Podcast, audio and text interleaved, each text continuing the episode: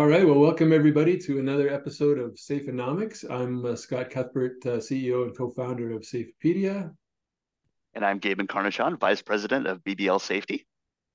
And uh, we're we're super excited today. We've got uh, Dorothy Riviere and Scott Coleman with us from Bardavon, and uh, certainly can't wait to uh, to get into the topic today with them: revolutionizing workplace safety, the power of tech-enabled safety culture. So uh, before we get into the questions, we'll just maybe give Dorothy and, and Scott a minute to do a quick intro.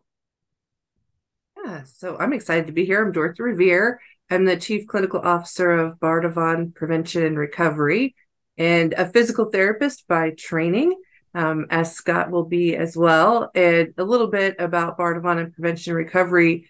We take a holistic approach to the worker from both how do you prevent the injuries that they might have and then if they've got an injury we have an entire network of therapy providers that we can help them through the recovery process both in person and at home um, through a quality lens and then get them back to work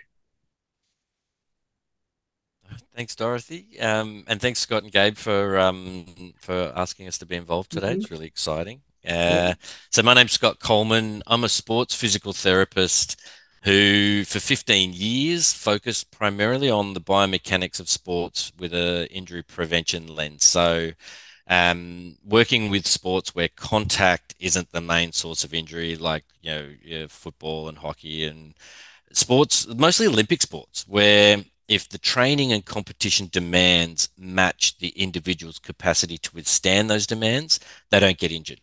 And obviously, with the accent, I'm from Australia, and in Australia, we don't have the depth of talent that the USA has, where if we do get a world class athlete, we can't break them. And so that's why this process has evolved in Australia. Most of the research has come from there, and I've been involved heavily in the, the use of data analysis in injury prevention for these Olympic sports. Um, and at the core of it is wearable technology, because to quantify the training and competition demands, you've got to measure the movements of the athlete. Um, so for yeah, 15 years we refined that process, and then my mother sustained an injury working as a nurse, and her mm. injury prevention program was a safe lifting manual that she had read six, seven, eight years prior. So she'd developed bad habits, and she injured herself, and it was a avoidable injury. Um, and I realized that the technology we were using for athletes could easily be used in the workplace to provide workers with feedback when they start developing bad habits to to hmm. develop engaging training content. So I got a government grant in Australia. We built um, over six years using the feedback from the main stakeholders, being the workers, the safety industry, and the employers. And we built a, a product that was addressing the needs of, of those main stakeholders. And then we collaborated with Bardavon uh, over a year and a half ago. We met and our values were aligned. It was the first real partner we'd come across where the focus was the quality of life of the worker. And very quickly, um, our product became part of the Bardavon suite. And, and now here I am based in the US working with an incredible company to protect US workers from avoidable injuries. Mm. Is that the biggest? In, is that the longest intro you've ever had? no, that's because. I, I do. I, I, go off on tangents and I tell stories, so I do apologize if it's too long. No, that's a, a, what I would say is for us, the recovery side. I treated injured workers for ten years mm. of what I did, so I would always see what was the product of what happened once the worker re- sustained the injury. What did they deal with? How hard was it? For mm-hmm. them to have their not just them they go through something their family goes through it too. And we were really looking to add the right technology into what we did to prevent the injuries from happening and complete the platform. And so that's you know when i met scott the first time i was like i had looked at probably 30 different technologies at that point in time. And generally it was equivocally a no based on either the technology or as scott said the the alignment of values and it was very different in talking to scott and his technology from the very beginning hmm. cool. well, I, I like the uh, i like the comparison to to athletes i mean you figure that the um the people that are are out there working and literally using their bodies to that that's what they do to make a living and so just like a high performing athlete is doing the same thing. That that is their that's their passion. That's their job. uh, looking at how workers can take care of themselves in the same way as an athlete is it, it's a great perspective to have that. Um, also, I, I, know that you're both physical therapists that are they're in here, so I'm going to try to sit up straight and uh, and not crack my knuckles as I'm, I'm doing this because I've heard that terrifies physical therapists when that happens. I don't know if it terrifies uh, us as much as the people who are sitting in front of us with the bad posture know that we noticing that we know. Yeah, exactly. well, that that's uh that that's been my negative experience with with COVID and Zoom and being on camera more often than not is is realizing that you know as a volleyball player I've got a sloping shoulder on one side and I'm always trying to straighten it but I can't quite get it straight.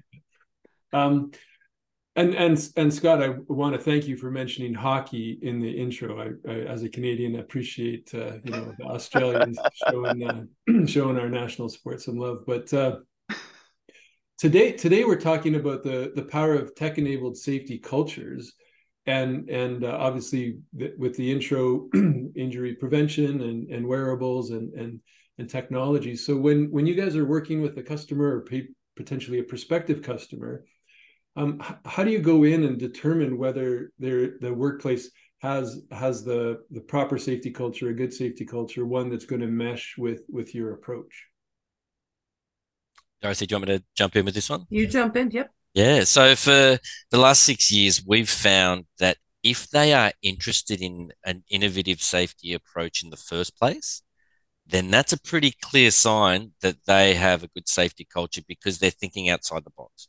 So the most organizations we've found over the years who have a poor safety culture, they're the, one, and we've been introduced to them usually by their their insurance carrier or by an external party. They're the ones who'll say, okay, well, we'll do this to tick a box. Or mm-hmm. there's a compliance component we need to do. So we'll do our minimum for the compliance component, but that's it. And they'll only do it because they have to. If they've reached out to us, then that's a clear sign that they are looking to go above and beyond to use innovative new approaches, uh, especially an approach that's been used by professional athletes because they know that'll engage the workers. Most blue collar workers, we know that they love their sport. And so, as soon as you promote a program that's along the lines of this is the same process that your sporting heroes use on the weekend, Mm. Your employer is now offering this, the opportunity for you to use the same injury prevention process. Then straight away, that's a pretty good indicator that the safety culture for that organization is really good. When an insurer, when an insurance carrier has said to us, we've got this really bad performing company over here. We will pay for your program to be implemented there alarm bells are already ringing because straight away it's like if there's a lot of claims, it might be a bad culture. If this is being forced on them or offered for free by their insurance carrier, so they're not embracing it, they'll do it because the insurers told them to. They're the ones where usually the results are pretty telling, and and um, mm. it's something more deep seated that's the problem. And the thing that I always think about is sometimes when we, if they reach out to us, we know that they're interested. But a lot of times the word culture is something that people kind of throw around, but what is it? What does it really actually mean? And so part of what we've really put a lot of thought into, and Scott and his team have done a great job of, is that we make sure that we extend that by teaching individuals what that actually means as we're bringing in the technology. You know, most people will say, "Oh, we have a culture that's like a family." I don't, you know, you shouldn't because families can have really interesting dynamics right you know whereas really what we try to help them understand is what your culture is isn't necessarily what you say but it's have you what are the behaviors that are actually happening within your workplace so if they say well we want to have a culture of being on time but everybody starts 5 minutes late every day then you don't have a culture of being on time you have a culture of being late and sometimes it's understanding what that looks like, but knowing that the culture is the behaviors. Then our job when we come in with the technology is to ensure that we take what behaviors know that we know we want to emulate with the workers, that they feel open in understanding that we're not going to track them throughout the facility and that this is really a benefit for them and we take that and we teach them the behaviors that they're going to get or that they will hopefully continue to do by using the technology. This is for you. If you already have a culture where they encourage you to talk about things that are unsafe about the environment and to let them know, this is another way that that information will make its way to the actual safety professionals and therefore it's just a part of how it fits into the existing culture. Sometimes it's a way for us to begin to actually advance the safety culture for that particular employer too which is great. Yeah so what i like about that oh go ahead scott go for it and i'll follow yes. up. Well and, and maybe we're asking the same thing but i love that uh, love that uh, answer dorothy and and wondering i think the the next question is and you sort of touched on it is is it sounds like you can assess the culture or get a, a handle on the culture and and without trying to make dramatic changes make incremental changes to even move that culture forward. So you're not just emulating what exists today but you're you're maybe uh, incentivizing or or you know taking those baby steps to m- move them forward as well. Is that what you're saying? Yeah. Yeah. And you know that's one of the things that by taking that consultative approach that this is not just sensor technology that your employer has chosen to bring to you put it on individuals and see you later we're out. That's and that's maybe a business model that some people have done. We find that going in and saying let us help you help the workers understand how it benefits them and the sports analogies that scott brings in we put in the information itself for that purpose so that they can start off with the right way to envision the technology and why it might be something that they are interested in, all the way to how do I help the safety pros understand what information is coming in and how to actually talk to people if they perhaps see someone who is maybe experiencing a high load on their body. Well, if the safety person goes over there and says, I saw that this was really high. What were you doing wrong? Well, that's that is the example of what you don't want to do. So we can say, hey, how about this is how you go approach that person? And then by virtue of doing that, we're walking by both individuals, whether I'm the person receiving the sensors or the person that's going to be maybe having the interactions with people after the sensors have been worn. And through both of those, we're beginning to change the culture. And those can become something that continues to evolve over time. And I know Scott has a lot of stories. So I'm going to see if he has a story that kind of brings my point forward. And I apologize if everybody just heard that big thunder. Sorry about that. well, there was something I wanted to bring up too, and I think you're you're touching on this a little bit, Dorothy and, and Scott. I'd love to hear your your point on this as well. Is that I know a lot of this, whenever you introduce any sort of technology into a company, uh, data is a big deal. It's going to churn out a lot of information, all the and all the stuff. But if you don't have the the culture that's already in place that is going to to use information, I don't care if it comes from a spreadsheet or from a higher level of technology. If you can't actually process the information and make changes on it, and that's not baked into the culture already. The way I tell people about it is, well, instead of not knowing how far you're, how much you're bleeding, now you get to just watch yourself bleed out.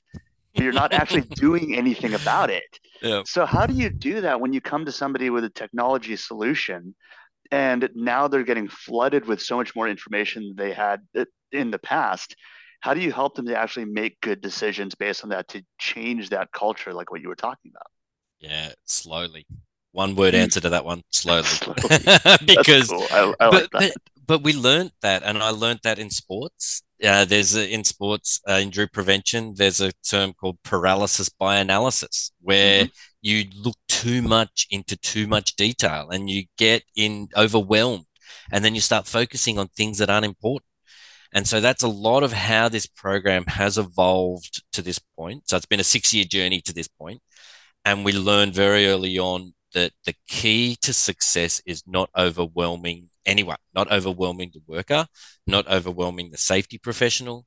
And a big part of that is us, I wouldn't say hand holding, but us almost coaching the team along the way. And I can say every single client that's using the technology is different And you mm. can't have a cookie cutter approach. And I know there are some technologies. And to be honest, when we started, we had this vision of being this technology where the sensors get shipped out, the company goes into the dashboard and looks at the data and everything runs perfectly and we do nothing. We just charge for the subscription every quarter and that's it.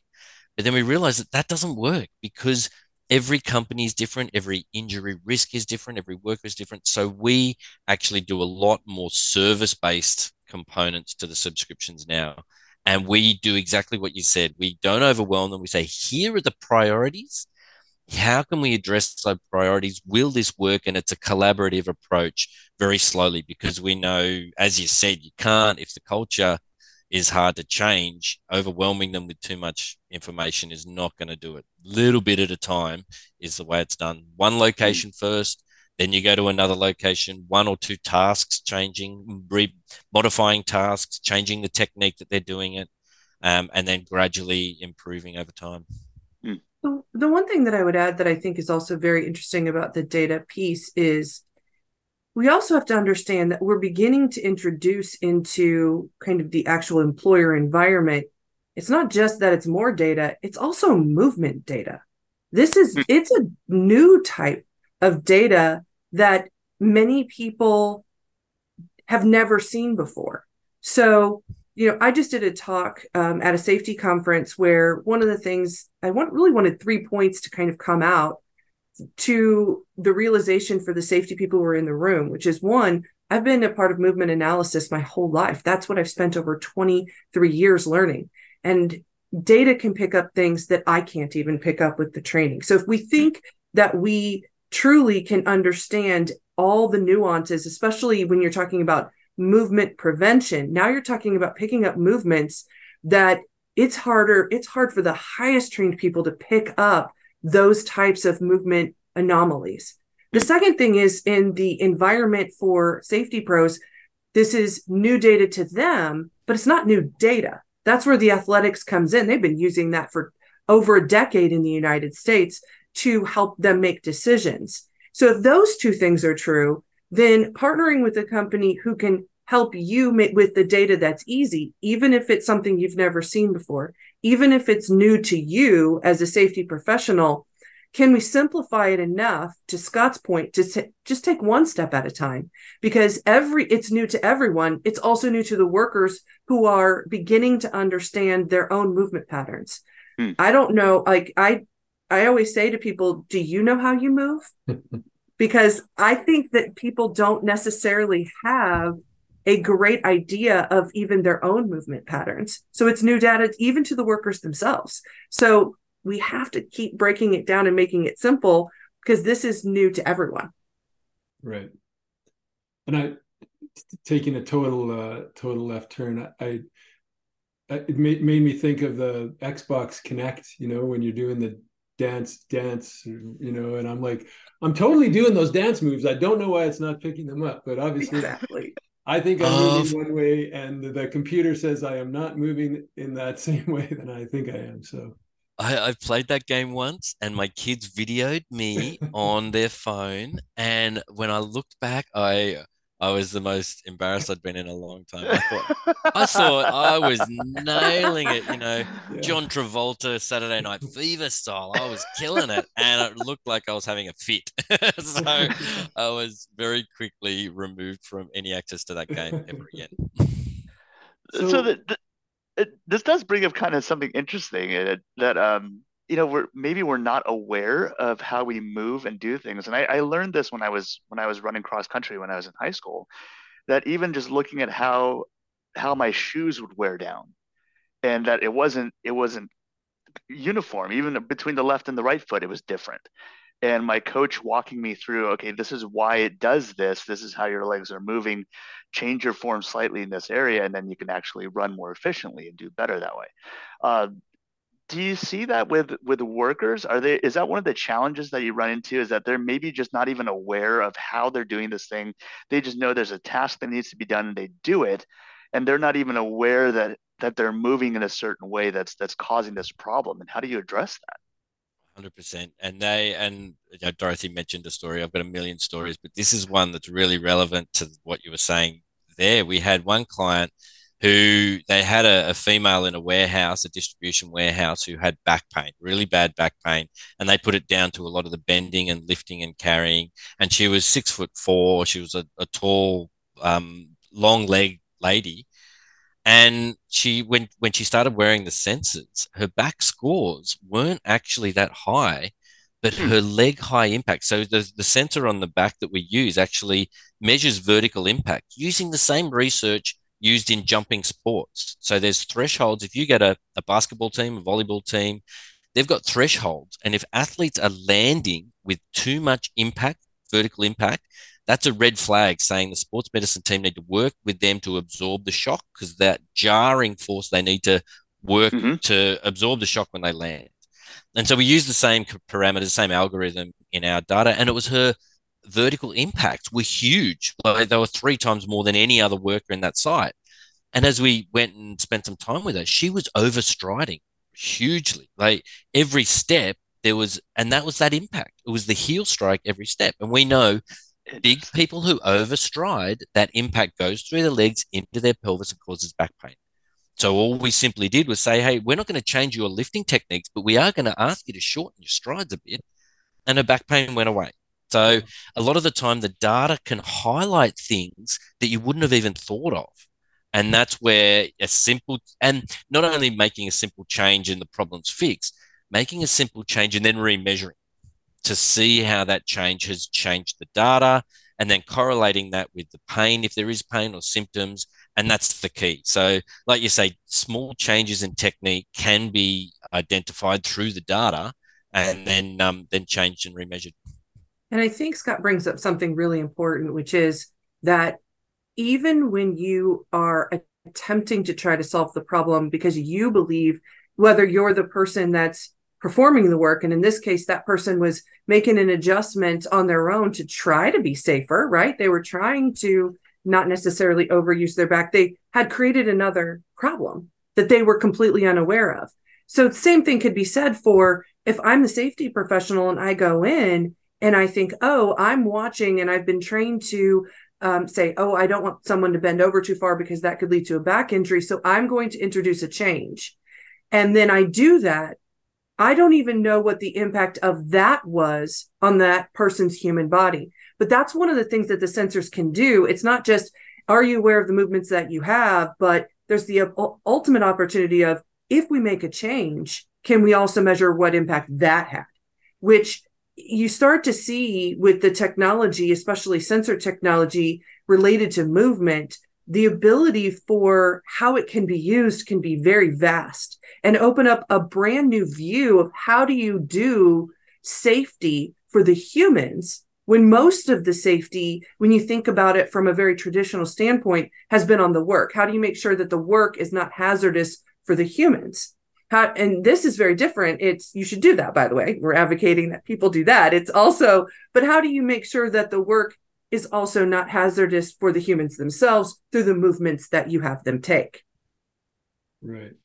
Well i think i love scott's example and and dorothy i think you're answering the you know the question i'm going to ask but just a little bit more pointed is that um, like we know we have at least two or three listeners who are probably going to listen to the podcast. Our moms listen. There's that. and, and uh, hopefully for the for the most part, they're safety professionals. Mm-hmm. and so you, you talked a little bit about how insurance companies might in, introduce you to to their customers. Um, but for the safety professionals that might be listening, if if they're wanting to introduce uh, Bardavon, you know, to their organization um, and and position it obviously for for success. How do they? How do? And again, it's I understand vast applications and mm-hmm. diff- different scenarios and different industries, but how would they go about starting that conversation? What would be the kind of the the value proposition that they could they could lead with to to start to get that executive and management buy-in? Yeah, well, I'm going to. So Scott is on all of the calls that we have with individuals. So I'm going to let him handle the start of that one, and then I'll I have some thoughts. But because he is a part of it every day, Scott, I'm turning this one over to you.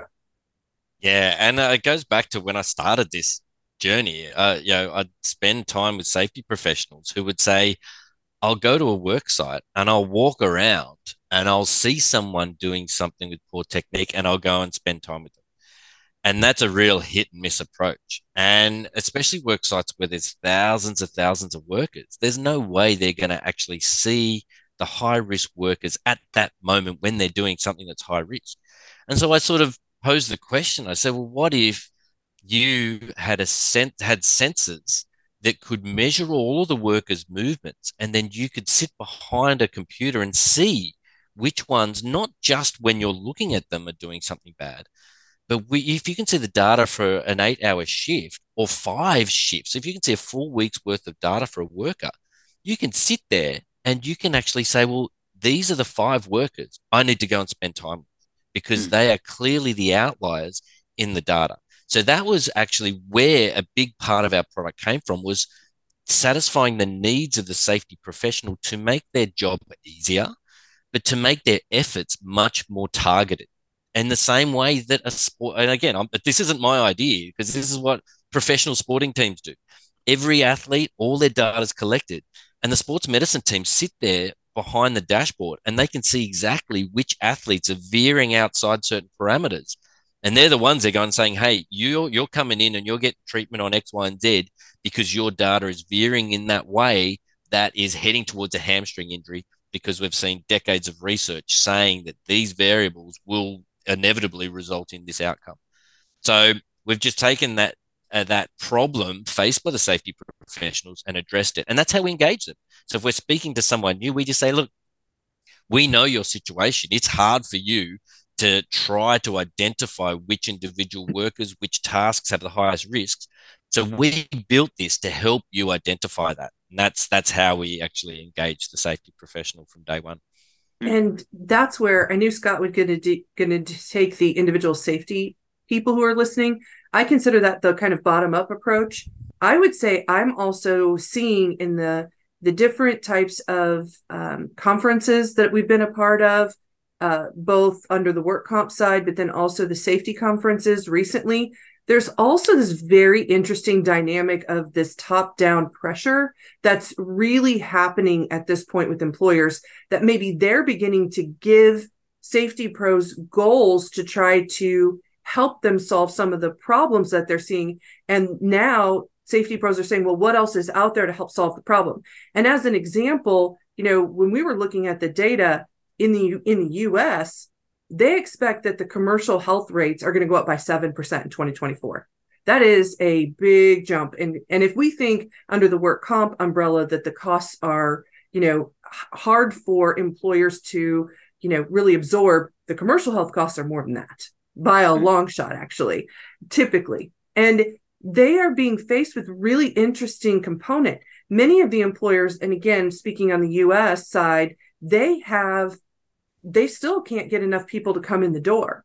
So employers are noticing that the rate of private health costs are going to go up, but they are making decisions by and large not to actually, eh, you know, put that cost down to the employer and uh, to the employees. They're not going to bear more of that cost burden because if they do that, then they could lose employees that they desperately need or they could make it it could be more difficult because the the benefits packages now when people have options to go different places if one is not making them bear the brunt of the cost and one is i'm going to go to the one that's not going to to make me mm-hmm. bear the brunt of the cost. So there's choice on the employee side.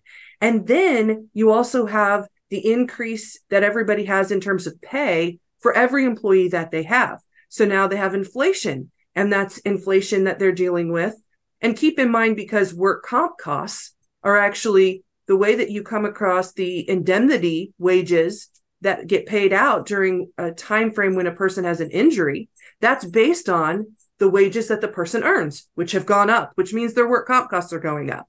So if i'm the employer i have to try to think of a way to entice people to come work for me because i i have to pay them more and I'm, I'm investing more in each person and i need them to see taking care of their bodies as a benefit to them so that they'll come work for me over someone else at the same time i have to keep them on the job and really optimize their work safety because every time that person is out it's costing me and not having the person there and in the fact that they're out. So I feel like there's this entire dynamic that employers are dealing with that now they're bringing to the safety pros that they're being asked to solve very different problems maybe than they have in the past. Hmm.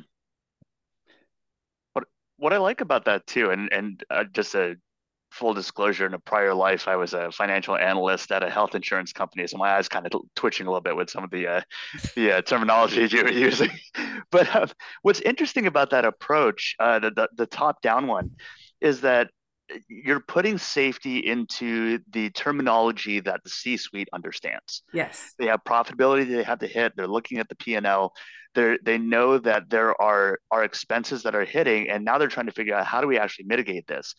Now, unless you have a really powerful friend in uh, legislation, you're really not going to change the uh, the health insurance laws or anything of that sort.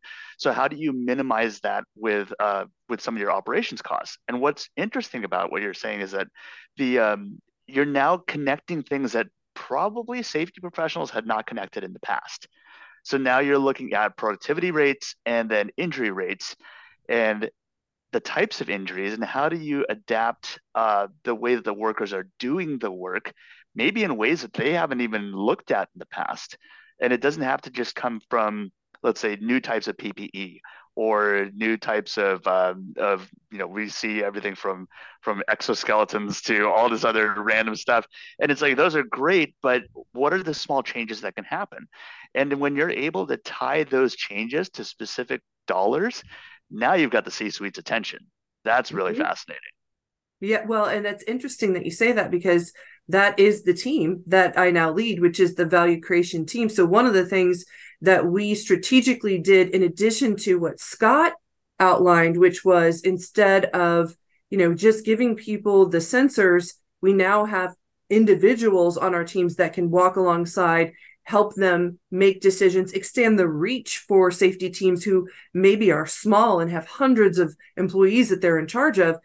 We did that. And then the other thing that we did is say, you know, we have to help the safety professionals who are not just responsible for putting this technology in place, but maybe they're responsible for proving out to their CFO, to the C suite, what the value of that actual implementation looks like and how to compare if they're trying out different types of technology, one mm-hmm. compared to the other. Uh, and so that's why we created the value creation team, whose job it is to actually offer to analyze the data on their behalf, offer to put together um, information for them that they can share, teach them how to actually sit, you know, say that to or provide those reports upward. If they want us to be a part of the meetings to explain it from our perspective, we can, because that's as much a part of the change and the new way that people would put technology in place as anything else is how do you explain the impact of it to people who are making financial decisions and we felt like that the safety individuals even if they understood the data and loved it maybe not had the didn't have the time to put into it which is why we added that arm to our organization so you'll help organ you'll help the safety professional articulate the value to the organization. Correct. If, yeah. And we created a um, ROI calculator that based off of market industry information to give them a sense of what is possible even before they put it in place. Right. Oh, that's fantastic.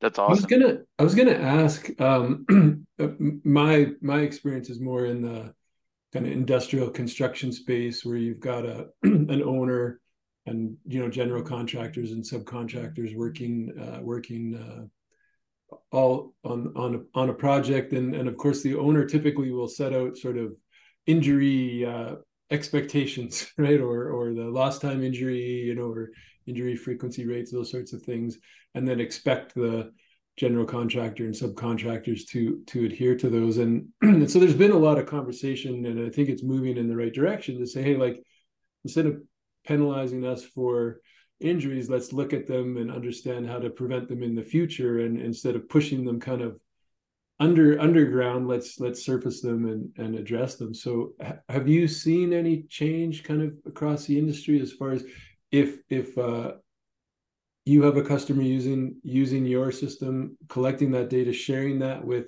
stakeholders outside of their organization to to, to, to make bigger bigger changes than just uh, yeah. one at a time.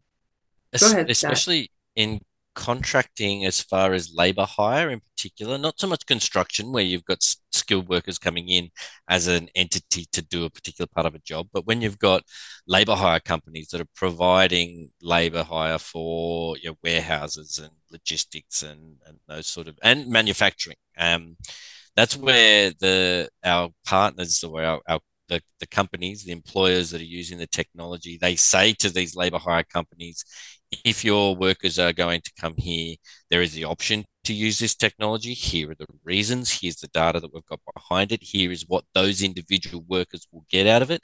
We're not going to force you to use it, but it is an option for your workers. So we'll provide them with all the onboarding and the extra information, and the workers can decide. And every single time, those labor hire companies have said, "This is great. Yes, we we actually you're protecting our workers." So we're going to embrace this, and uh, they encourage it. And not once has there, has there ever been any sort of suspicion or pushback or um, or anything along those lines. So it is getting to the point, like you say, where the the collaborative approach um, of, of using innovative injury prevention techniques does get embraced by the contractors and the external parties. Mm-hmm. And it's also helping them understand anytime that you think about safety, and Scott, you might, Scott, um, not Scott Coleman. How do you say your last name? Uh, Scott uh, Cuthbert. Cuthbert. Okay. If from a safety professional's perspective, typically it's the safety's there so that you can decrease the injury rate. But it's really important that we go back around to this is for the workers. So if you talk to a union, if you talk to someone else, this it's very different than a lot of the other safety applications and and PPE has to be worn yes it's for the workers but it's also to very much prevent the injury and what's so interesting about this is this is here yes to prevent the injury but it's there to help improve the movement before the injury is even a possibility hopefully hmm. which it's so it's it's almost so far up the stream that when then when you're talking to union workers who are their fiduciary responsibility for example is that to provide a safe work environment and fair pay and everything else for the union that the members so that's something that's a very different conversation. Then it becomes cumbersome for my people to do XYZ with safety gear, for example um, or something else. And so when you're having the conversation, it is just enough different than the other safety type of conversations that it's it's easier to really relate to you know the contractor or the subcontractor or the the unions who we've had conversations with other individuals um, and then don't get me started if if if gabe you are on the insurance side I'm very much on the, I would really like your risk and your HR and your safety to work together. So, because it really does benefit all of them as well.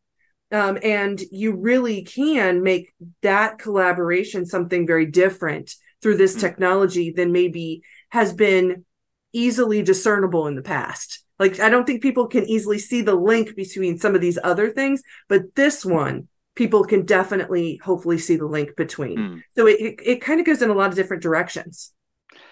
No, this is this is fascinating too because looking at it from a from even a financial analysis uh, analyst perspective, um, that was what I did a lot. And I still do this to this day, where it's it's taking information that maybe doesn't look connected at first, and then you start to see all the crossover, and realizing that if different people were using it, you actually get results that are far greater than what you would have had if it was just siloed in, let's say, just in safety or just in HR. Um, so that's that is really exciting to me. That's one of the things that uh, that really got Scott and me started on this this podcast is looking at the business applications of safety and maybe other areas where it safety actually touches the business, mm-hmm. but we haven't explored it in the past. So with that in mind, and you you brought up a lot of different functional areas that are all working together, and all the different ways that you said it could um, that this technology could be used. Let's fast forward to let's say 10 years from now, 15 years from now. how do you see technology like this from Bardavon being implemented in in work um, in a workplace and and how is it going to be utilized by multiple areas of of a company what does that what does mm-hmm. that perfect world look like when when all this data is being collected implemented and and run?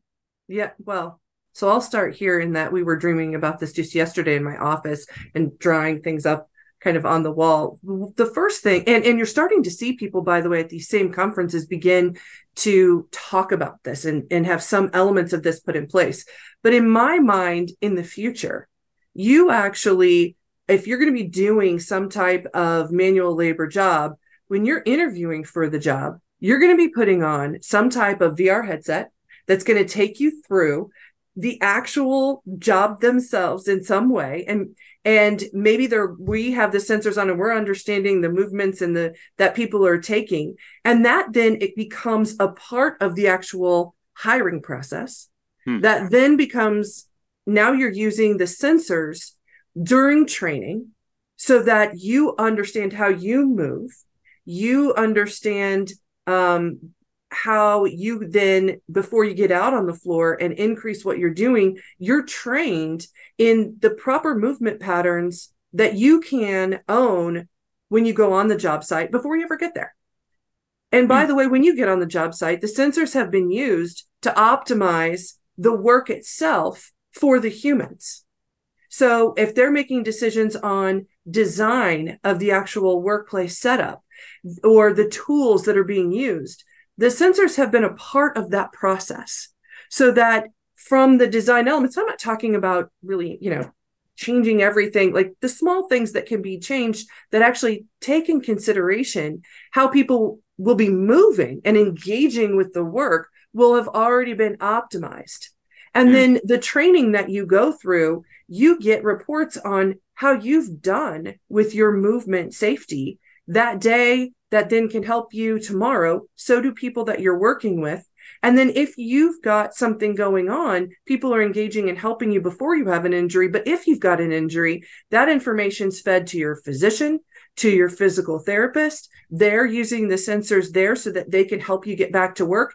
And it's a part of the return to work process, whether you're coming back from a work injury, you are coming back using it through the actual um, light duty to full duty return to work process, or maybe you've just come back from a life event like a woman having a child and you're using it to help you optimize now that you've had a big change in your body what's going on so that you can keep yourself safe. That's the future that I see in safety professionals engaging and leading the way of design of buildings all the way through the hiring, all the way through the process of the employee's life cycle. That's a big future, by the way. So that's pretty incredible. Yeah.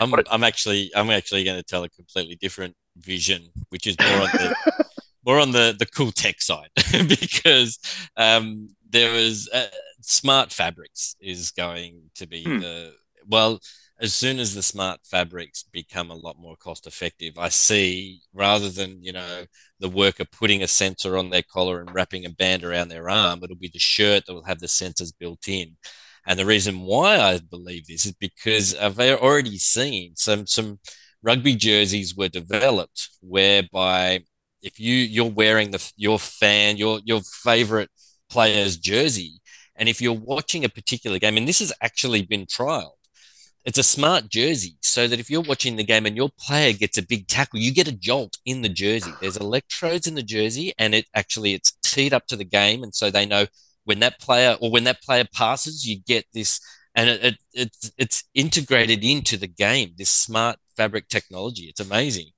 And so, not that I'm saying that when a worker bends the wrong way, they'll get a jolt from the shirt that they're wearing, but I do think that. Thank you for clarifying. I do think that we'll get to the point where a worker won't have to put sensors on at the beginning of mm-hmm. their shift. They'll arrive, there'll be a little chip in the bottom of their shirt. They'll scan the chip when they arrive, and away they go, and their measurements and everything. And I mean, as much as measuring heart rate and exertion and temperature is really valuable. At the moment, there's worker pushback from that, obviously, because it can be a sign of exertion, and workers don't want their manager to know how hard they are or aren't working. Um, but I think that is the future. Smart, smart fabrics, smart shirts that will um, provide all that extra information and make the whole wearable technology piece a lot easier for the worker, but provide more valuable data. Yeah, I think, I mean, and you guys touched on it earlier, um, and the we we the first podcast actually episode that we did was with Corey Pitzer, and he's sort of a world-renowned safety culture guru, and his his theory is that um, safety as a as a department is is going to kind of evaporate into operations, uh, be absorbed either in operations or or in HR, kind of like the quality when uh, when we first started talking about quality control or or quality management. It was sort of its own thing, and now it's been sort of built into the whole operations process. And so, in, in my mind, I always struggled with.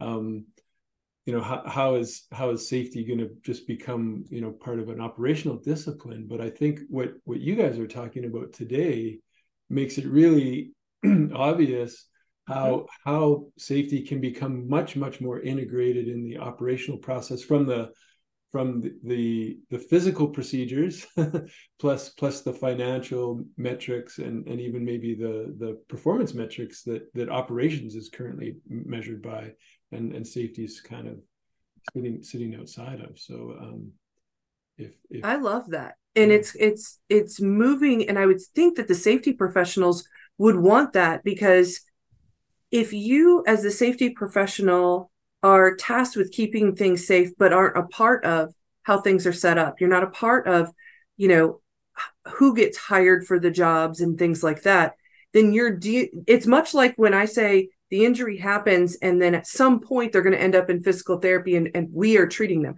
There's a lot that's happened beforehand. And so it can make our job easier or much harder to rehab that person to get them back to work. That's my analogy to safety is eh, all these decisions maybe have been made and then your job comes in where you have to make it a safe environment.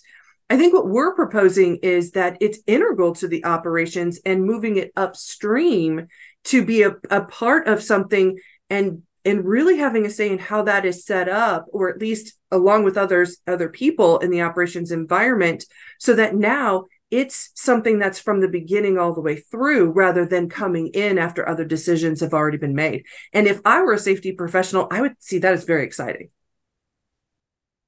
one of the things that I like that you've both said in this, and that I, I feel like I, have had conversations with safety professionals in the past, that whenever new technology is introduced, there's this concern that are we going to actually just are are, are we putting safety professionals out of the out of a job? Is this going to just drive them out? Uh, that kind of thing. And what what you've proposed is that it's it's actually the exact opposite it sounds like the safety professional is actually going to be elevated in their position. They will have more face time with the with the C-suite. It become the, the function becomes more critical to the success of the organization, to the health of the workers, uh, and that's that's a pretty incredible future. But looking at today, what are some of the skills that you think safety professionals should be developing now so that as this technology becomes adopted, as it becomes more mainstream and comes online, that they are prepared to really become that asset for their organizations going forward. I'll, I'll jump in first. Go ahead. I, I think that the only, and I'll keep it short because from what I've seen, the different types of personalities in safety, the key is being open to using data to support decisions. So, for the innovation that I've seen where there's been pushback from safety professionals, it's because, and a lot of it's ergonomists in particular, hmm. it's always the the older ergonomists who, for decades, the focus has been their observation and opinion. And so their observation and opinion has been the core of reports and assessments and all that sort of thing. And so rather than saying, great, here's a tool that can validate my observation and opinion using data, there's a lot more pushback saying, no, no, no, we don't need that because I've already got the skills to be able to do what needs to be done. And that's the biggest component, I think, for safety professionals is being open to the fact that the data can validate their position and their opinion and their role rather than be a threat.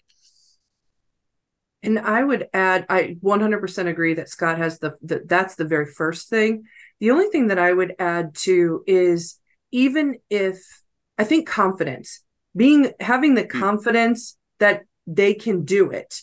And I was in a conversation yesterday and with someone who had had a lot of conversations with safety professionals. And they a lot of times they're like, well, this is new data.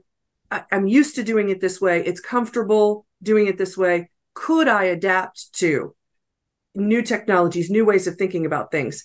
And I think there was a great analogy proposed, which was, and I'm we're all dating ourselves if we all recognize this. Who remembers the first cell phone that was this like huge, big, chunky thing? Oh, I remember and, that thing.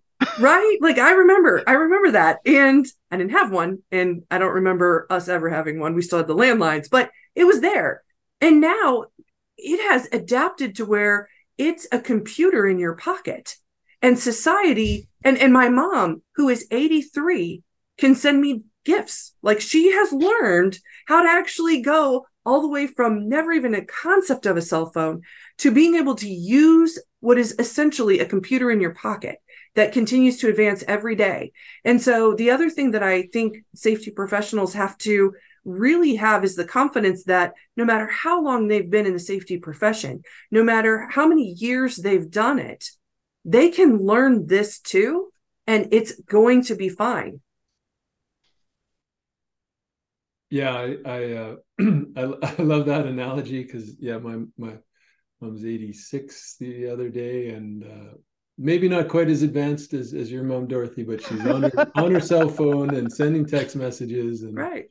she knows when the emails aren't arriving properly and that somebody needs to give her a hand, right? So I think you know one of the things, a theme that's run through m- most of the episodes is that technology is not going to replace safety professionals, but safety professionals who know how to leverage and utilize technology to improve improve safety programs will replace the safety professionals that that don't, right? So, um, and I, I, think that uh, and Gabe and I've seen it as well. It's a great opportunity for career advancement as well. If you're that progressive uh, early adopter from a safety professional, then you're going to be a definitely a wanted uh, commodity in the in the future um, that, that you guys talked about earlier. So um, just as we're wrapping up, um, was there any any questions that we didn't ask that that you want to maybe share? Um, you know, uh, before we before we turn things off here.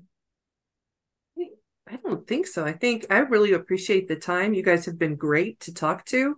Um, and I love that you are delving into this topic and really helping people see from you know i love podcasts. I listen to too many of them actually.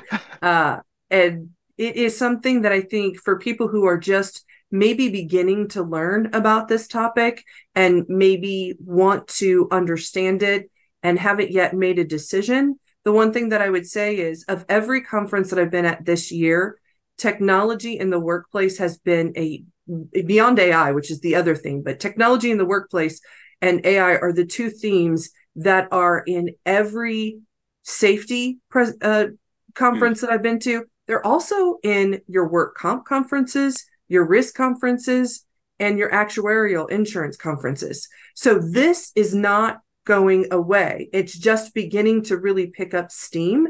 And so I just would encourage the listeners to at least get involved and begin to understand it if they've been avoiding it up to this point because it is coming whether they want it to come or not it is everywhere right now. That's so wild. I, I love it. That that's uh, that's such a fascinating uh, view of not just the the distant future but like the very very near future and even the present this is this is happening right now so if if our if our audience wants to connect with the two of you or learn more about bardavon how do they go about doing that so they can go to our website obviously which is this www.bardavon.com um, and the way that they reach out to us directly is um, first initial last name. So mine's D Riviere at bardavon.com and Scott's is S Coleman at bardavon.com. Um, so we certainly encourage anyone to reach out, or they can find us on LinkedIn. Um, we're there as well. Or Bardavon actually posts prolifically on many sites Instagram, Facebook, LinkedIn. Find us, send us a message where we would love to talk to you. Fantastic. Yeah, thank you so much for your time today. Really, really appreciate it. Uh, thought it was a great, great conversation, and uh, definitely look forward to having you back in the in the future. Yeah, thank you so much. We enjoyed it. We'll, we'll yeah, all be fun. wearing we'll be wearing smart smart shirts at that point. But, uh, yes. I got to pick a better team then. Uh, yeah. I don't want to. I don't want to get shocked over and over. exactly. Thank you guys. Awesome. Thank you Thanks, so guys. much. It's All been right. fun. Bye. Bye. Bye.